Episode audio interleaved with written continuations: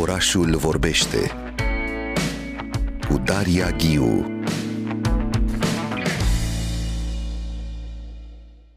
Bună dimineața, Adriana! Bună dimineața! Este 10 mai și chiar am prefațat uh, dialogul nostru spunându-le ascultătorilor că astăzi discutăm despre două prăjituri speciale care se leagă de Casa Regală a României. Vorbim despre tortul Caraiman și de prăjitura Carmen Silva și apoi uh, desfacem împreună aceste meniuri și continuăm uh, poveștile gastronomice și te-aș întreba înainte de toate cum se construiește o bucătărie, o bucătărie regală, așa de-a lungul secolelor sau în cazul nostru mult mai, mult mai rapid Spune-ne, Adriana. Da, la noi regalitatea a intervenit uh, târziu în evoluția uh, noastră, dar um, cei care au venit și au preluat acest post au venit cu o moștenire bogată din punct de vedere culinar. Așa că nu avem uh, de ce să ne temem și bucătăria regală românească, atât cât a fost o perioadă scurtă, a fost, uh, a fost bogată, a fost bine uh, privită și apreciată de cei care ajungeau la mesele uh, regale.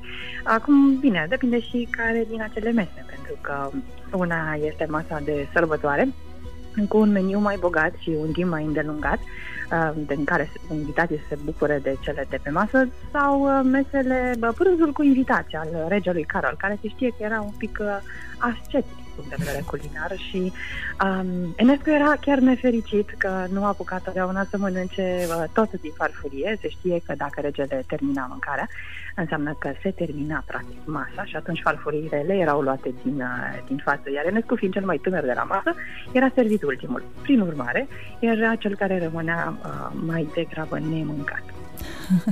Hai să ne povestești puțin despre aceste deserturi. Hai să mergem direct la, la zona prăjiturilor. Poate că e mai spectaculos așa pentru o dimineață de 10 mai. E să pornim cu... cu desertul, exact, începem cu prăjiturile, cu desertul. Um, păi avem, um, aș lua un pic cronologic și aș începe cu uh, uh, tortul Carmen Silva, care este uh, dedicat uh, reginei Elisabeta, al cărui uh, nume de plumb era nume de poetă, da, era Carmen Silva și acest tort se spune că ar fi apărut din dorința regelui Carol de a o îmbuna, de a o face să zâmbească, de a o scoate puțin dintr-un fel de depresie în care aceasta intrase, um, pentru că Ferdinand, um, prințul moștenitor, um, nu s-a putut căsători cu Elena Văcărescu, uh, pretendenta pe care o susținea regina Elisabeta și uh, Constituția de altfel interzicea căsătoria viitorului rege cu o româncă. A, prin urmare, era perfect um, legală decizia regelui de a interzice această iubire.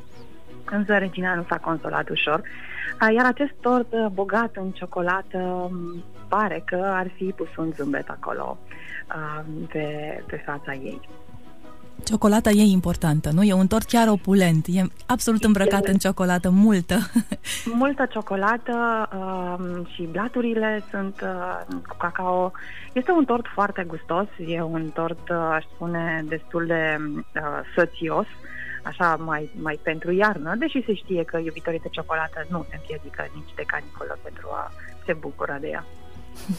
Hai să ne gândim acum la alte prăjituri uh, spectaculoase și cam cum s-ar defini ele în relație cu, cu Casa Regală. Tot ciocolata le definește sau mai sunt și alte gusturi uh, implicate? Mm, mm, mai sunt și alte gusturi. Am, uh, am descoperit, de exemplu, că fragii erau foarte des menționați în rețetele regale poate și pentru că sunt nu doar absolut delicioși, ci și foarte uh, rari, greu de, de găsit uh, și prin urmare, uh, foarte potriviți pentru asta pe o masă regală. Uh, este un, uh, un parfum creat pentru nunta principesei Ileana, care așa se și cheamă, partea arhiducesa Ileana, pentru că asta a devenit după căsătorie, care este un parfum de vanilie combinat cu, am spune noi astăzi, un sorbet de, de fragi.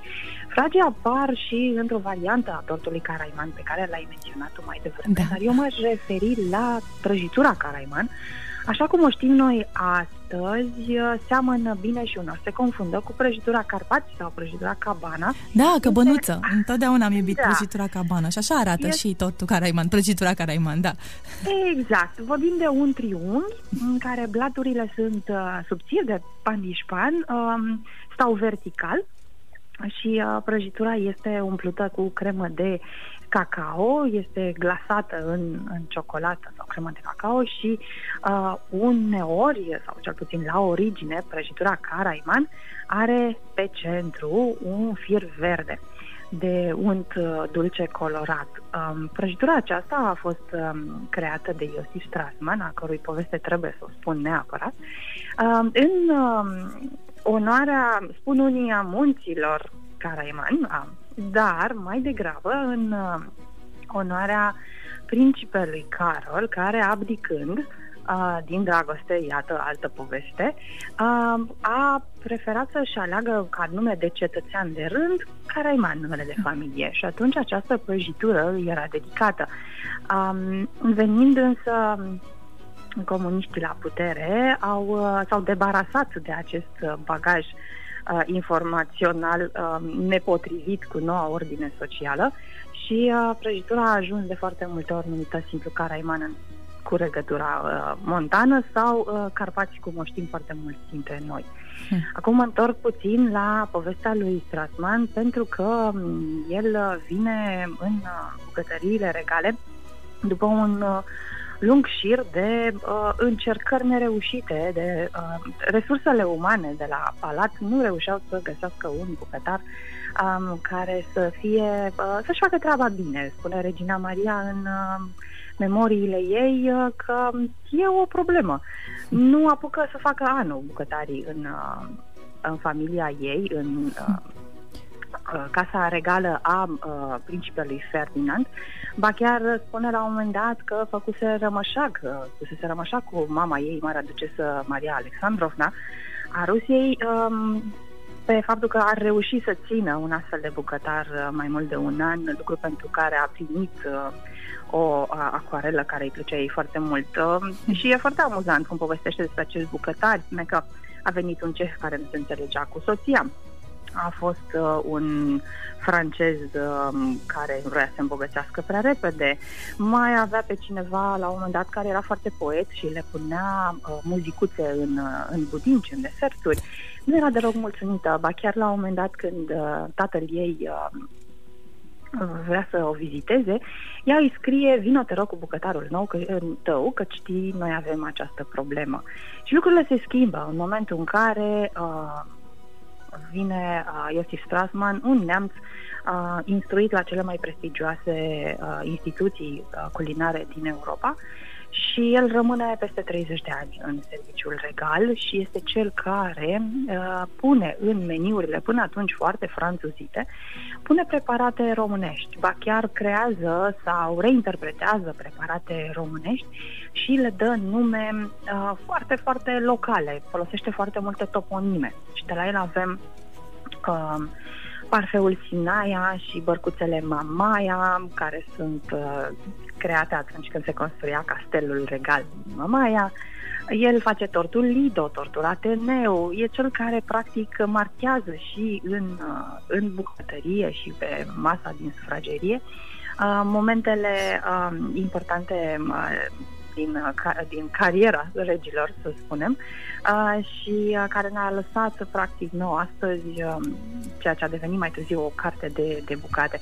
Povestea devine interesantă de-abia după ce Uh, vin comuniștii la putere, um, pentru că Iosif Strasman uh, este trimis să lucreze la o cantină muncitorească.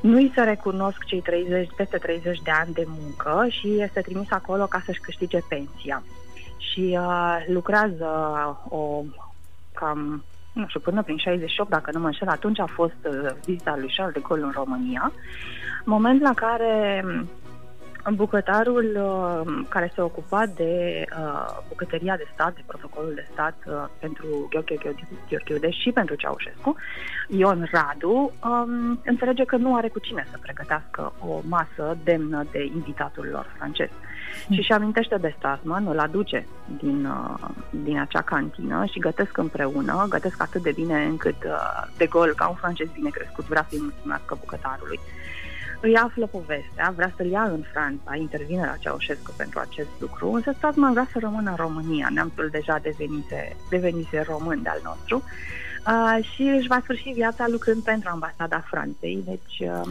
povestea are un final fericit. E incredibilă povestea. Îți mulțumesc foarte mult, Adriana, că ai adus aici în FM uh, povestea lui Iosif Strasman, bucătarul regal care practic transformă gastronomia, se leagă foarte mult de local, cum spuneai, de aceste spații, construcții ale familiei regale, le marchează pas cu pas și uh, nu reinterpretează și ce, ce găsește aici. Chiar vreau să te întreb, există în bucătăria construită de el chiar elemente locale um, reinterpretate? Adică chiar mă refer la o, un anumit um, aliment, spunem, foarte popular popular eu în spațiul am, local, uh, care da, devine... Da, eu am găsit așa ceva, da. bă, Cartea de bucate semnată de el și de Ion Radu a apărut în 1981 și uh, este inițiativa lui Ion Radu pentru că Strassman murise la acel moment uh, și mi se pare absolut fantastic că a făcut acest lucru Ion Radu și că astăzi avem rețetele strânse, într-o parte sunt peste 1000 și ceva de, de rețete și am găsit um, o tartă de botoșani care mi-a atras atenția uh, pentru că um, pentru că seamănă foarte bine cu coliva. Este o budincă în care grâul se fierbe în, în lapte, se îndulcește, se uh, aromatizează, îi se pun încă și ouă uh, și apoi fructe uh, crude care vor fi coapte împreună cu această budincă. Uh, este foarte gustoasă. În momentul în care o mănânci, nu te mai gândești neapărat la colivă, e destul de departe de, de ea. Dar uh, la citirea rețetei, cu siguranță primul, primul gând acolo zboară. Mulțumesc foarte mult. Uh, povestea asta este extraordinară a lui Iosif Strasan pentru că ne poartă și în două regimuri politice. Adică chiar l avem și pe Charles de Gaulle și finalul, nu această viață care se închide la ambasada Franței. Uh, ar dar un film făcut absolut. Cred că ar trebui Hollywoodul ar putea să facă un film absolut excepțional pe acest subiect al gastronomiei regale, cum o transformă venirea lui în România. Mulțumesc, Adriana Sohodoleanu pentru dialogul nostru care a pornit de la prăjitura Carmen Silva. L-am avut și pe Enescu aici în FM, pe Carol I, Regina Maria și uite am ajuns la această poveste a bucătarului legal Iosif Strasman. Ne auzim miercurea viitoare aici în FM. Abia aștept să, să aducem alte povești și alte bucătării uh, la orașul Vorbește. Mulțumesc încă o dată. Adriana Sohodoleanu a fost alături de noi astăzi.